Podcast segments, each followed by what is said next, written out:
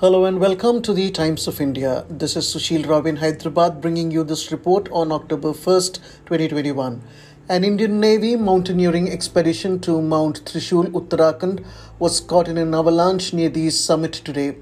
All out efforts are on for the search and rescue by the ground team and helicopters from Indian Army, the Indian Air Force, and also the State Disaster Response Force. The 20 member expedition was flagged off from Mumbai on September 3, 2021. 10 climbers had started their climb to the summit this morning but were caught in an avalanche short of the summit.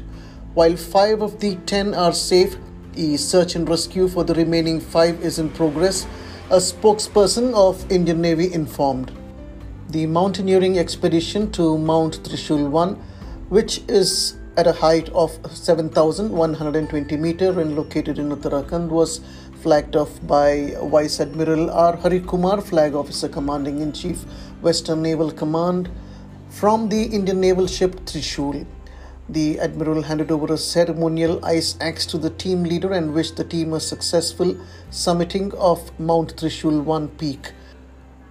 The event was being conducted as part of the Swarnim Vijay Varsh celebrations to commemorate 50 years of the victory in the 1971 war. The expedition is being led by Commander Vishnu Prasad and has 19 other members drawn from various units of the Indian Navy.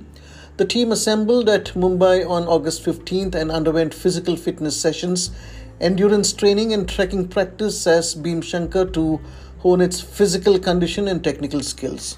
The team then proceeded to Delhi and from there to Sutol, Chamoli in Uttarakhand, the nearest roadhead, and commenced trek to the base camp on September 14, 2021, after acclimatization and logistics preparation.